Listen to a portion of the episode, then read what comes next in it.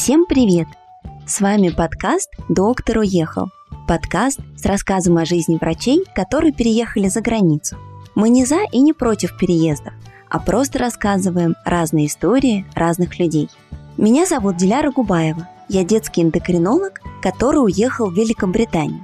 Также я преподаю медицинский английский для студентов, врачей и не только. Ссылки на мой телеграм и инстаграм можно найти в описании подкаста. Сегодня у нас в гостях Мухит, доктор из Казахстана, который работает ученым, квантовым офтальмологом в Гонконге. Вот это поворот, я вам скажу. О, Мухит, привет! Какой ты красивый и бородатый. Мы с Мухитом в последний раз, мне кажется, друг друга видели в Тайване на конференции студентов-медиков, нет? Или это Турция была? Это было в Турции, потому что я в Тайвань не летел. Да, но мы виделись с тобой в э, Анталии. В Тайвань я не смог полететь, потому что были вопросы по визе. У нас не было консульства Тайваня в Казахстане, поэтому мы не смогли вовремя оформить все документы. С Мухитом мы познакомились на Генеральной Ассамблее Международной Ассоциации медицинских студентов Турции. Это был 2015 год – есть такая ассоциация, там активные студенты-медики делятся опытом, организуют летние стажировки друг для друга в разных странах, создают проекты по общественному здоровью. Я как раз тогда отвечала за общественные проекты от татарстанской делегации. С радостью вспоминаю то время, было очень классно. Тогда я поняла, что мне нравятся образовательные проекты. Мы у себя в универе делали разборы клинических случаев и сериала «Доктор Хаус». А еще я помню, что читала лекции по репродуктивному здоровью в школах. А однажды мне по ошибке подсунули пятый класс вместо десятого. А я там картинки показывала, ну, по репродуктивному здоровью. Ну, короче, я очень быстро их удаляла, чтобы не напугать детей. Прямо перед самим выступлением. Мухит в то время был президентом казахстанской делегации студентов-медиков. И вот в Турции собрались разные такие активные люди, но там каждый раз страна меняется. Если нас слушают студенты, узнайте про эту организацию. Она называется IFMSA – International Federation of Medical Students Associations. Узнайте, где ваша локальная команда и чем вы можете помочь и где поучаствовать. Вы сами сможете поехать на практику в больницу в разные страны и у себя принять гостей, а также помогать с проектами. Расскажи, пожалуйста, для аудитории кратко о себе. Сколько тебе лет, откуда ты и чем ты сейчас занимаешься? Меня зовут Мухит Кулмагамбетов, я родом из Казахстана. Для тех, кто разбирается в географии Казахстана, я родился в городе где? Караганде. Вырос я уже на юге, Кызылординская область. У нас деревни называются аулы. Это совсем небольшие, скажем, поселения. Я вот вырос в совсем небольшом поселении. Аул называется Калжанахун. Это в Кызылординской области. Ну, как бы такое сельскохозяйственное, скажем, из бывшего Советского Союза. Это как часть коллективного хозяйства, то есть колхозы. Там в основном люди занимаются земледелием, там, скотоводством, да, то есть довольно такой примитивный образ э, ежедневной деятельности. Я там вырос, окончил в той области школу, а потом уже поступил на медицину в город Алматы. Уже более современный, как бы, да, стиль жизни. В настоящее время я являюсь ученым, также у меня бэкграунд э, в сфере офтальмологии. То есть я закончил полностью медицину, закончил клиническую медицину, клиническую офтальмологию, взрослую, в том числе детскую. Основная субспециализация у меня по глаукоме, а также по нейродегенеративным заболеваниям сетчатки. В настоящее время я полностью перешел в больше научную деятельность и частично занимаюсь коммерциализацией научных трудов. А ты вообще работал офтальмологом? Да, в какое-то время я еще до резидентуры в целом очень сильно офтальмологией занимался, но я не могу сказать, что я там полноправно и юридически работал офтальмологом, но во время интернатуры по хирургии, это как раз-таки перед резидентурой по офтальмологии, я вот э, до, интер... до резидентуры, во время интернатуры очень активно занимался офтальмологией и в научном плане, и в клиническом плане, часто принимал пациентов, часто ассистировал на операциях и первую свою операцию, офтальмологическую именно операцию по удалению катаракты сделал еще во время интернатуры. Это было на шестом курсе, еще до того, как вообще в целом поступил на резидентуру, начал уже делать свои первые шаги именно в хирургии. Но могу похвастаться тем, что я занимался клинической офтальмологией до резидентуры и во время резидентуры. Потом, естественно, я уехал в Великобританию уже на докторантуру, и с тех пор уже больше научная стезя. То есть я правильно понимаю, что ты медицине учился в Казахстане, да, в том числе офтальмологии, потом ты уехал в Уэльс, это Великобритания, делать PhD, его закончил. Дальше тебе предлагают работу либо в Канаде, либо в Гонконге, и ты выбираешь Гонконг. В целом так и было. А ты сразу планировал стать ученым? Или случайно так вышло? Если честно, у меня во время там бакалавра, интернатуры, прям большого такого желания превратить науку во что-то большое. То есть наука, конечно, всегда как-то интересовала, но она шла как-то параллельно, скажем так, фоном. И я всегда видел себя как клинического врача, каждый день принимающий пациента, делающий операции, но где-то делать там активно-пассивно науку, то есть не превратить это как часть там своей жизни. Но потом, чем то старше я становился, чем больше у меня появлялся интерес к изучению разного рода вопросов, и я уже начал понимать, что вот здесь уже заканчивается граница медицины. Дальше практически э, нету, то есть той литературы или того знания, которое бы нам помогло бы, например. Я когда проходил вот офтальмологию, мне всегда было стыдно там перед пациентами. У вас, получается, тут глаукома, там вы потеряли часть своего зрения, а ту часть, которую вы потеряли, мы не можем вернуть. Мы можем сделать операцию, там, чтобы контролировать ваше давление, но после операции ваше зрение может еще сильнее ухудшиться. Или же там приходят пациенты с возрастной макулярной дегенерацией, например, и у них тоже есть частичная или даже полная слепота. И я, конечно, не могу, опять же, похвастаться там долгими годами клинической практики, но это короткое время мне уже дало как бы такую мотивацию. Ну, я уже вижу, что это может стать ежедневной моей практикой. Каждый день чувствую себя не очень хорошо из-за своей беспомощности, во-первых. Во-вторых, это может превратиться в рутину. Я уже понимал, это может собраться большой снежный ком, и это может повлиять на мое ментальное здоровье, и если я каждый раз буду себя так чувствовать. Скорее всего, я должен был к этому привыкнуть, как и все врачи привыкают к этой профессиональной деформации, а у меня было такое сильное желание, нет. Если я даже ни к чему не приду, в конце концов, но, по крайней мере, я буду стараться заниматься именно наукой. И на тот момент у меня как раз была возможность выезжать там в разные страны, участвовать на конференциях, и меня сильно затянуло именно в область тех глазных заболеваний, у которых пока не существует лечения. Мне кажется, я люблю вот по жизни там челлендж там, да, для себя придумывать. И вот так вот науку ушел. А ты можешь по-простому объяснить, в чем заключается твое исследование? Великобритании часто нам говорили, если ты в течение трех минут сможешь объяснить про свое исследование пятилетнему ребенку, значит, ты знаешь, чем ты занимаешься. По-простому я могу сказать так. В настоящее время мы, используя, скажем, концепции квантовой физики, строим диагностический инструмент, для ранней диагностики возрастной макулярной дегенерации. Мы можем определить эту макулярную дегенерацию на самом раннем этапе. Это не может определить никакой из существующих технологий. Я это могу сказать точно, потому что я работал во время докторантуры с разными технологиями, там, когерентный томограф, там еще что-то никакой ныне существующий инструмент не может определить макулярную дегенерацию на раннем этапе. Поэтому люди слепнут от этого. А наша технология может на самом раннем этапе определить, и на этом этапе мы можем остановить данное заболевание и предотвратить в целом слепоту. Тут Мухит очень старается и так хорошо рассказывает про свое исследование. Но я, видимо, развит до уровня младше пятилетнего ребенка. Ничего не поняла.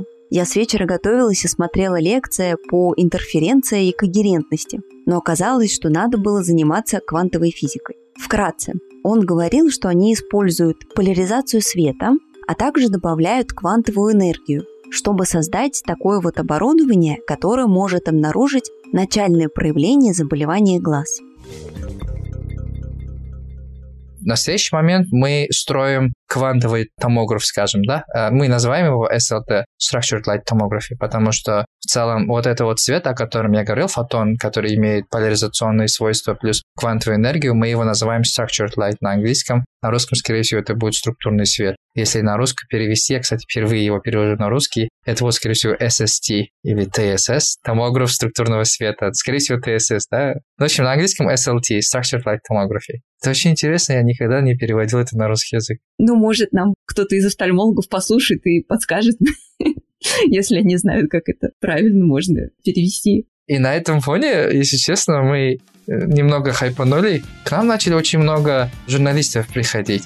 И в Гонконге, и недавно вот с Нью-Йорка к нам с США приехали несколько журналистов, принимали интервью. Казахстан там практически во всех газетах и телеканалах. И где-то вот один из журналистов кстати, он из Forbes в Казахстане придумал очень интересный термин. Ну, скажем так, во время нашего разговора так вышло, что вот это квантовая офтальмология. Все потом меня начали спрашивать, что такое квантовая офтальмология? Такое никогда не слышали. Я говорю, если честно, я тоже никогда не слышал. Но все начали нас звать квантовыми офтальмологами. Я говорю, в принципе, это makes sense, если так подумать, потому что это новая наука, которая рождается между, получается, квантовой физикой, квантовой механикой и офтальмологией. То есть в целом мы знаем, что офтальмология офтальмология существует в разных там его видах. В целом сама офтальмология может иметь разные субспециальности. И Возможно, в будущем квантовая офтальмология станет одним из направлений, которое сможет решить большинство нерешаемых до сих пор офтальмологических проблем. Поэтому в какой-то степени немного даже гордостно, что ли, что мы стоим, скажем так, в одном из истоков, скорее всего, этой науки. Звучит прям очень круто, то, что ты рассказываешь. И мне кажется, еще так приятно быть, знаешь, такой гордостью Казахстана, да, то, что ты представляешь свою страну, и то, что вы действительно у истоков этой квантовой офтальмологии. Ну, кто-то же ее должен был назвать. Мухит, а вы работаете на какую-то компанию технологическую или это фундаментальные исследования на гранты от университета? Кто ваш работодатель вашей команды? Мы работаем а, в Центре по изучению зрения и глаза. Этот центр был основан три года назад. И этот центр был основан именно как раз-таки, скажем, на основе сотрудничества между Политехническим университетом Гонконга и университетом Ватерлоо в Канаде. То есть два университета, у них у обоих двух университетов имеется школа оптометрии и зрительных наук. Они решили создать что-то такое конгломерат, скажем, на территории Гонконга, имея поддержку двух а, правительств. И они решили открыть это в научном парке в Гонконге, такой центр, и в нем проводить разного рода такие трансляционные прикладные исследования. У нас, в принципе, есть там из 25 проектов несколько фундаментальных исследований, но в основном этот центр направлен на то, чтобы вот коммерциализировать, например, или проводить proof of concept, там, research, да, например, вот такого рода исследования. Как бы мы аффилированы с этими двумя университетами. Поэтому у нас хоть и основные здания находятся в Гонконге, в научном парке, но наши лаборатории как бы находятся и в Политехническом университете здесь, в Гонконге, и в университете Уотерлоо в Канаде. Поэтому работа наша часто подразумевает, что мы проводим там несколько месяцев в год в Канаде. Наша главная квантовая именно оптическая лаборатория находится в Канаде. И я там провел полгода в прошлом году, и вот скоро опять собираюсь на рабочую командировку, потому что там будет еще одно большое исследование. И вот так вот э, мы спонсируемся, наш центр спонсируется двумя правительствами. Ну, конечно, еще есть несколько частных инвесторов. Я не уверен, смогу ли я их раскрыть. Но в целом, да, как бы основное это правительственное учреждение. Есть патент, тоже американский. Есть э, наша команда в Гонконге.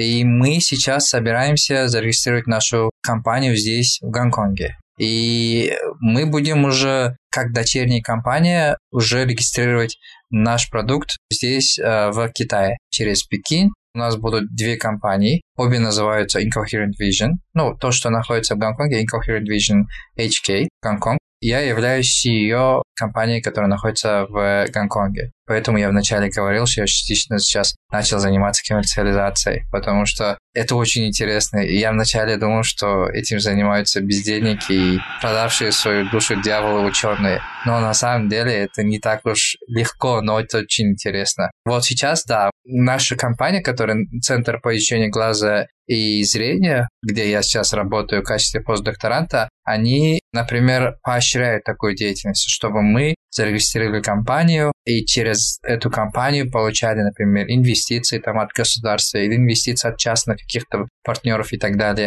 чтобы мы стали независимы от них. Они, в принципе, созданы как раз-таки для того, чтобы помочь нам, что-то вроде как акселераторов, что-то вроде инкубаторов, где мы можем вырасти. Я очень удивилась, то есть вам даже дали быть, получается, собственниками этой компании, да, и дальше уже а, говорить с рынком, а как же вот эти университеты, акселераторы, они же должны какой-то свой тоже процент и профит с этого получить? Или они просто такие меценаты? В целом, гонконгское правительство в этом плане очень поддерживающее. То есть я вначале тоже думал, хотел, может быть, когда мы будем строить вот эту структуру шерхолдера, может, где-нибудь там мне скажут, о, тут как бы наша доля там, да, или где-то там какой-то мы должны будем платить какую-то сумму кредитной системы, еще что-то. Меня это часто беспокоило, но сама концепция вот этого научного парка и всех компаний, которые находятся в научном парке, именно направлены на то, чтобы конвертировать ученых в предпринимателей. И там есть столько ресурсов, я так скажу, каждый день удивляюсь, хотя я и два года уже здесь, но мне приходится удивляться каждый день.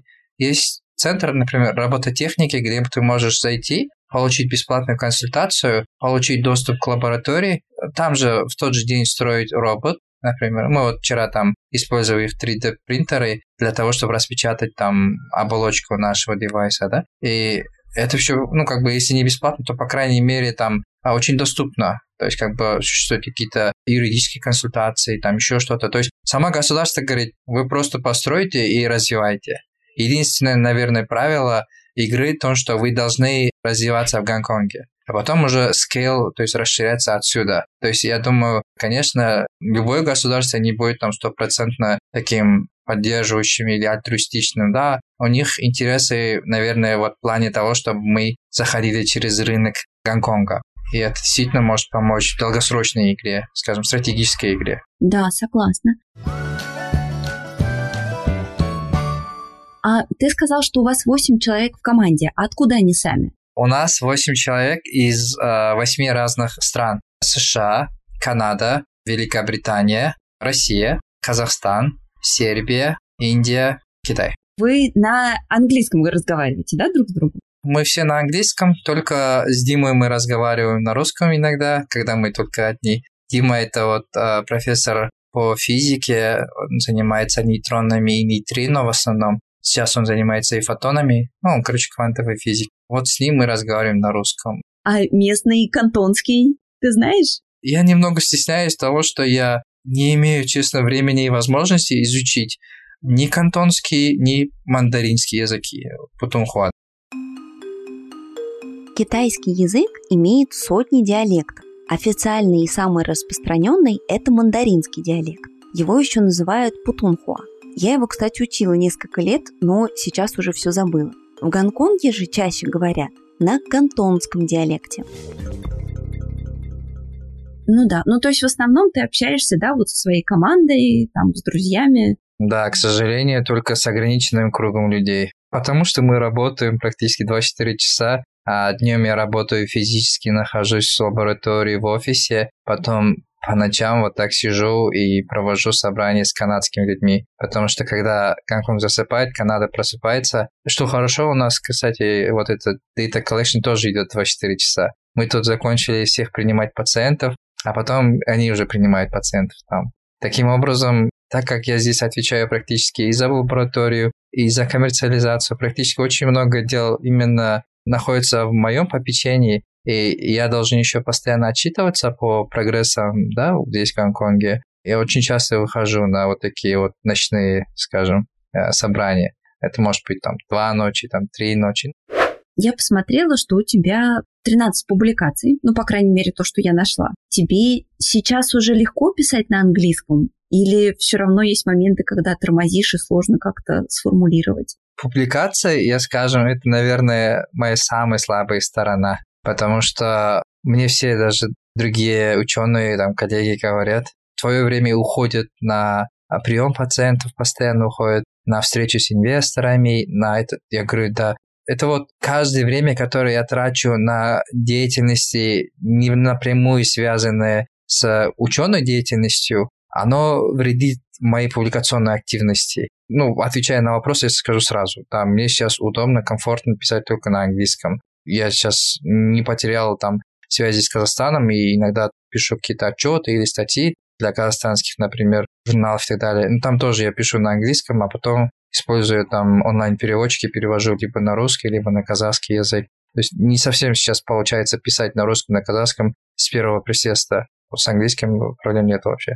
Я восхищена, сколько процессов в твоей голове происходит. Потому что, ну, во-первых, это надо знать офтальмологию, надо знать английский, надо понимать, как делать научные публикации, надо, значит, было внедриться в этот мир квантовой физики, понять, что они говорят, и у них какой-то вообще свой язык. Потом, значит, надо разобраться с этим шейрхолдинг, как регистрировать компанию, как разговаривать с Канадой, как вообще продавать э, вот эту свою идею, где искать этот рынок, переживать о том, заберут у тебя какой-то процент или какие условия тебе поставят, да, ну тоже, это же еще не только финансов, это еще и о свободе, что, может быть, тебе скажут делать только вот это, не дадут делать то. То есть здесь действительно просто какое-то гигантское количество мыслей за одну секунду должно пролетать в голове, и ты должен быстро в этом всем ориентироваться и делать выводы.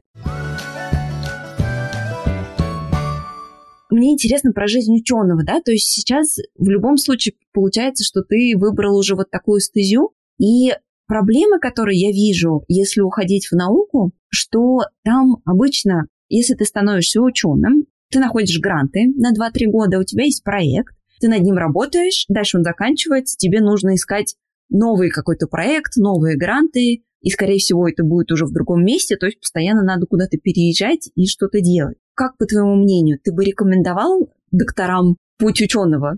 Или ты видишь какие-то другие проблемы в этом пути? Если человек, например, занимается там, да, клинической медициной и при этом находит в себе очень много энергии и хочет еще чем-то заниматься, этим людям я мог посоветовал там, да, сделать какой-то year или пойти там поступить на докторантуру и попробовать себя в науке процессе уже поймется. Вот если реально вот это затянет, то если вот человеку реально интересно, потому что сама наука, она тоже же очень сложная, его очень сильно усложнили. Если мы жили бы в эпоху там Галилео там, или Эйнштейна, одно сочинение написали, считаю, это уже научная статья. А сейчас, чтобы научную статью написать, там надо ну, в целом научную работу сделать, надо кучу бюрократии сделать. Я помню в Великобритании, чтобы получить одну крысу для своего исследования. Я там заполнял там десятки документов. Конечно, любое живое существо нужно как-то бережно относиться, но это с одной стороны, да, с другой стороны вопросы этики тоже. То есть сейчас стать ученым это намного сложнее, потому что нас со всех сторон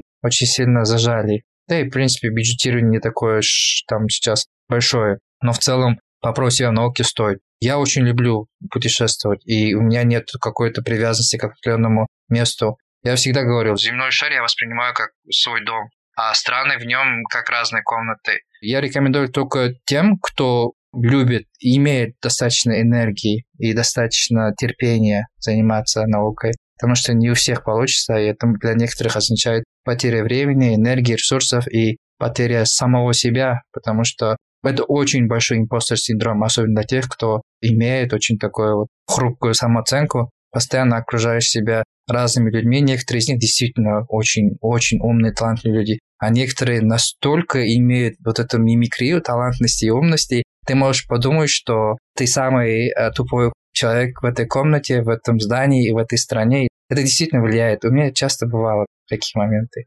Было ли такое в ходе вашего проекта, что все пошло не так, и вы не знали, как дальше продолжать, и как вы выходили, справлялись? Было такое. У меня был эксперимент. Это было как раз во время ковида. Мы время занимались экспериментальными исследованиями, делали эксперименты, выращивали разные породы мышей с разными заболеваниями сетчатки. Там было три заболевания. Это была болезнь Альцгеймера, потом здоровые мыши, но старые, потом мыши с э, глаукомой. Мы их моделировали, внедряя в их глаза маленькие частицы. И после 15 месяцев мы должны были потом снять их глаза на оптический когерентный томограф. Мы их выращивали очень долго. Когда уже время подходило вот этих э, снимков, наступило время ковида, и наши все лаборатории полностью все закрыли. Нам сказали, что э, будут люди, которые будут заботиться о наших экспериментальных животных.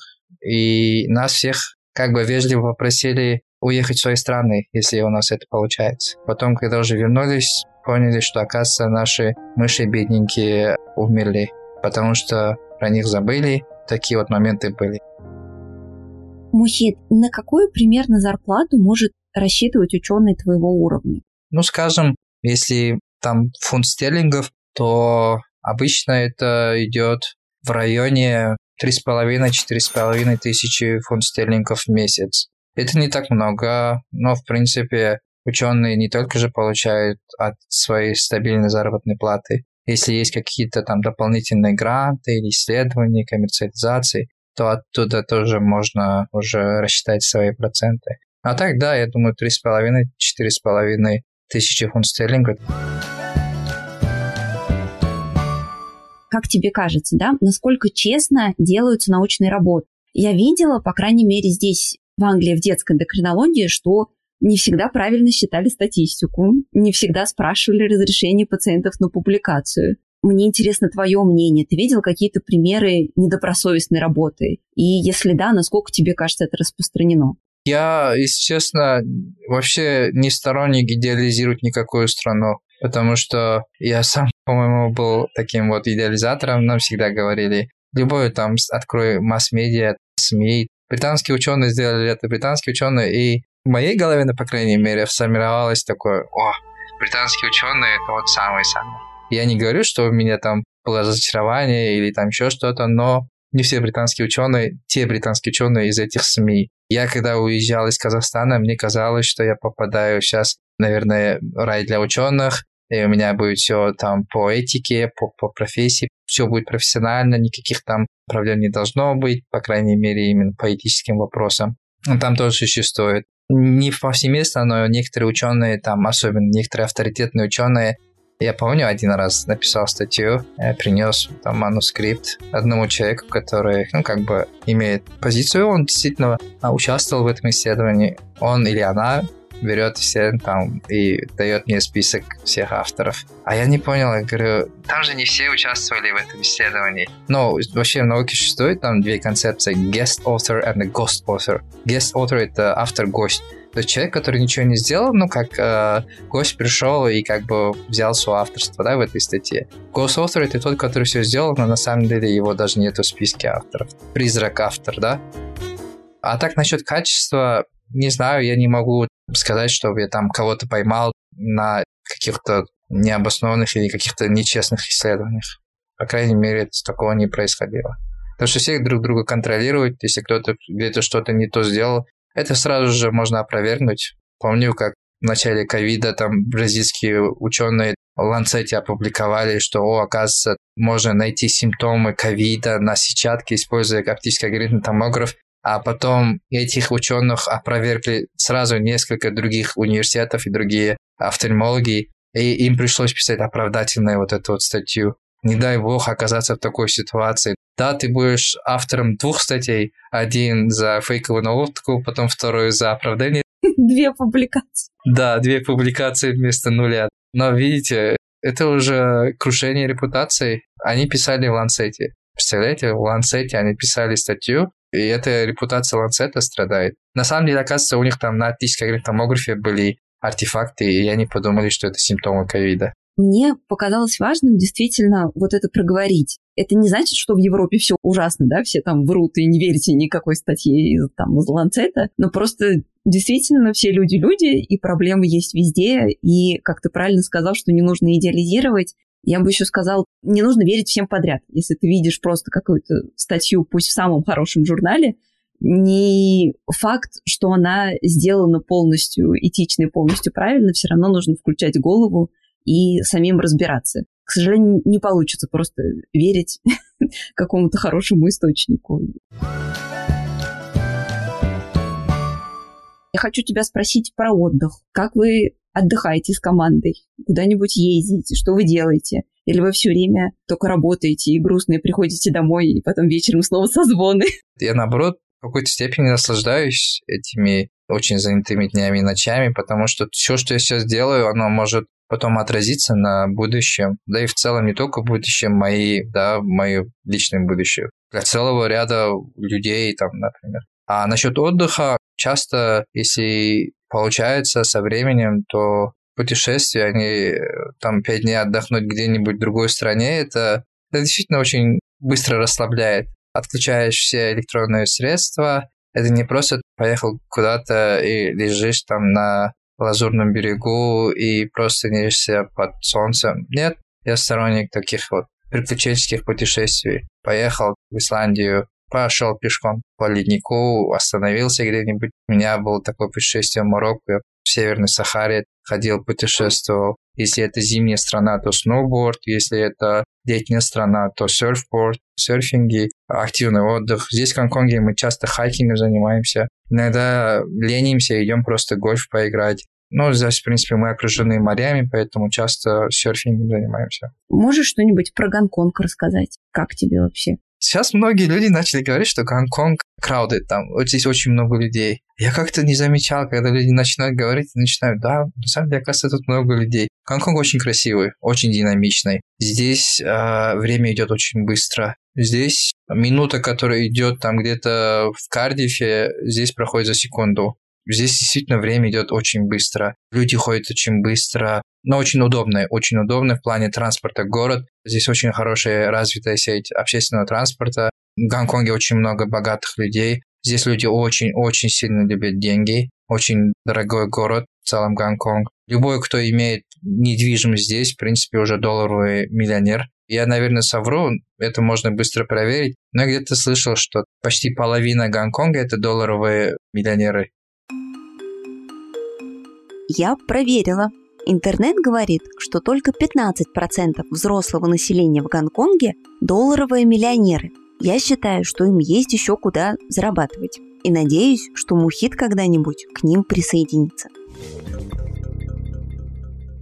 В принципе, наверное, это и правда, потому что многие давно мигрировали из Китая или соседних стран, кто имеет деньги, да, и до сих пор это происходит. А очень много небоскребов. Город в целом очень интегрирован с природой. Здесь очень много таких хайкинговых мест. Ты сидишь в небоскребе, выйдешь, пешком пройдешься 5 минут, ты можешь начать свой хайкинг. Очень удобная в этом плане инфраструктура. Очень чистый и культурный город. Многие люди очень такие вежливые, культурные здесь. Очень много британского. А родственники тебя еще не зовут в Казахстан? Не говорят, давай уже создавай семью, возвращайся домой. Я, наверное, должен был еще раньше, чем до Великобритании уехать за границей, потому что я поступил по государственной программе «Болошак», медицинский университет э, Куала-Лумпура. На тот момент это был ну, в списке именно Болошака, и я должен был еще с 18 лет там, или 17 лет быть за границей. Но меня не отпустили, потому что боялись, единственный сын, там, двое дочерей. Ну, в наших странах немного неравная роль, скажем, да, сыновей и дочерей. Хотя, в принципе, ну, родители у меня не такие прям были строгие, но они не хотели, чтобы я уезжал. Для них любая другая страна – это небезопасное место, потому что они изучают мир по новостям, а новости не всегда отражают правдивую действительность. Они очень редко путешествовали даже по Казахстану, не говоря за границей. Насколько я помню, я там один из первых вообще в нашей семье уехал за границу. Все эти годы я часто ездил за границу по конференциям или научным каким-то стажировкам. Таким образом, я каждый раз доказывал, что за границей мне удобно, мне нравится, мне получается. Уже на тот момент, когда я поступал на докторантуру, они уже как-то больше начали доверять и больше начали разрешать. Ну, на тот момент, в принципе, разрешение не нужно было, но я не мог просто так уйти, все, типа, сам решаю и так далее. Мне нужно было моральное, скажем, одобрение.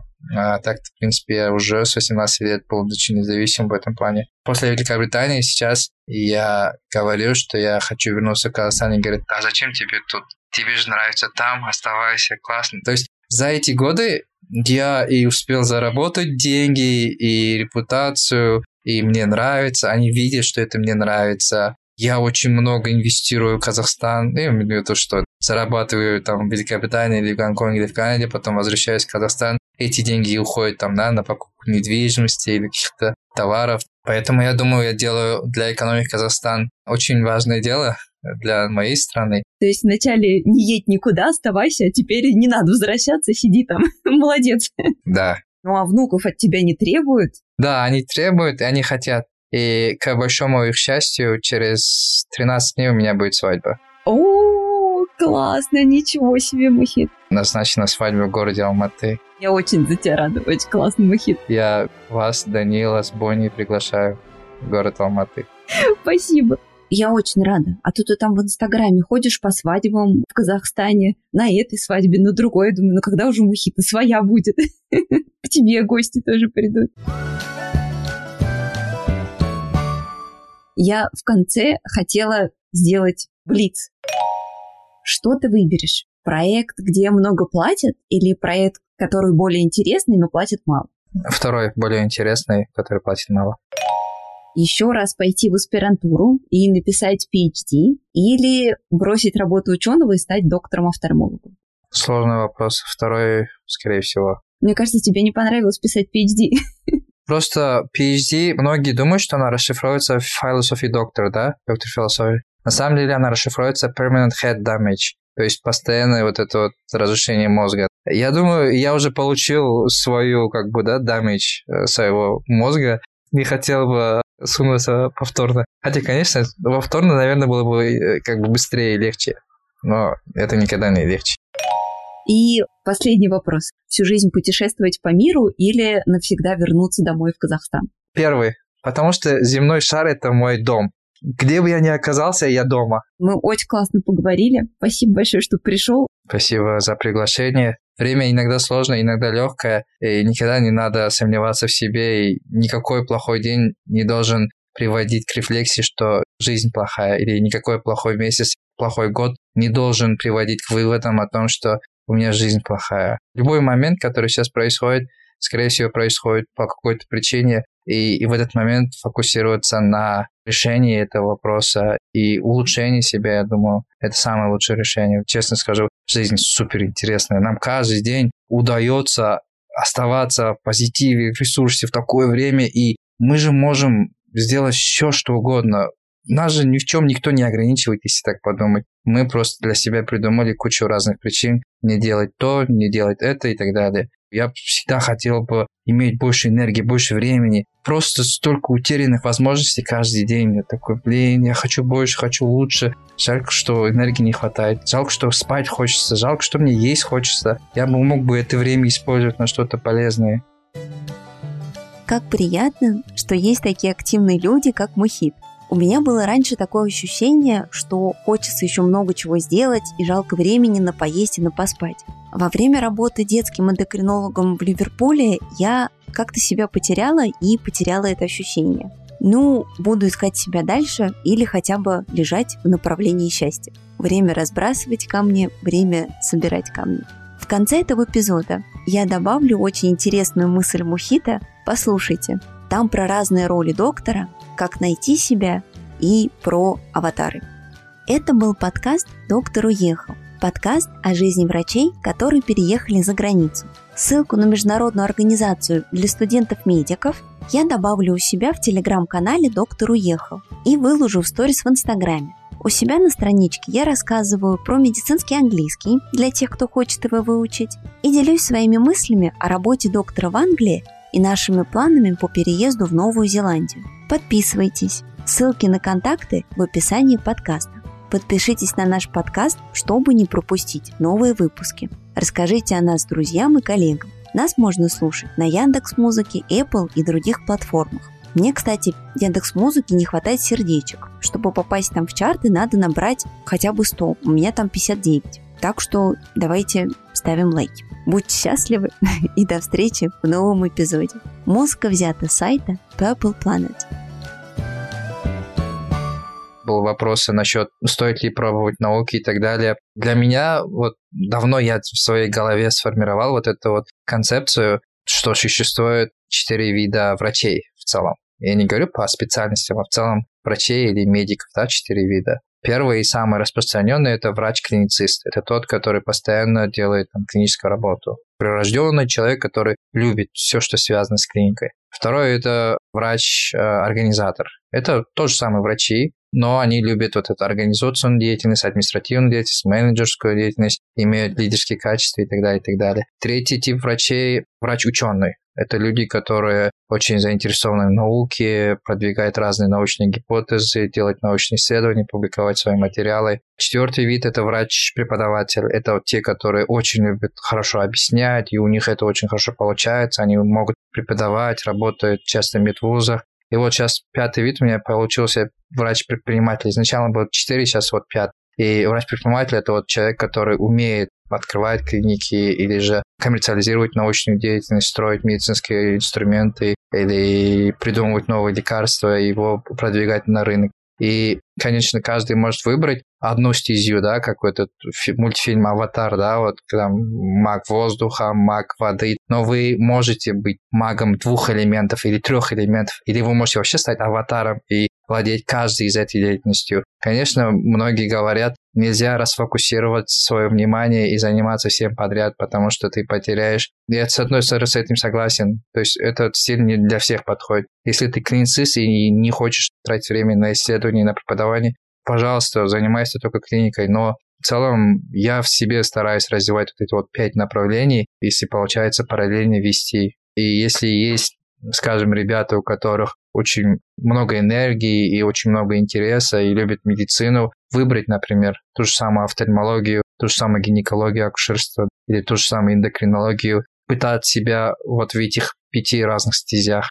Если в настоящий момент этому врачу очень сложно находиться в клинике и каждый клинический случай либо сложный, либо не нравится, может стоит попробовать вот в одном из этих других четырех. Может, этому человеку нравится стать эндокринологом ученым, и может, этому человеку нравится акушер-гинекология в плане организационной деятельности, администрации, или кому-то преподавать, например, педиатрию и так далее, и так далее. Если рассматривать из этих направлений, и не надо останавливаться, вам 20 лет или вам 40 лет или предпенсионный возраст, я думаю, всегда можно что-то новое попробовать и найти новое направление для себя, которое обеспечит хорошую деятельность, потому что тот человек, который занимается чем нравится, у него получается лучше всех. Ну, в целом, заниматься тем, что нравится, и любить то, что делаешь.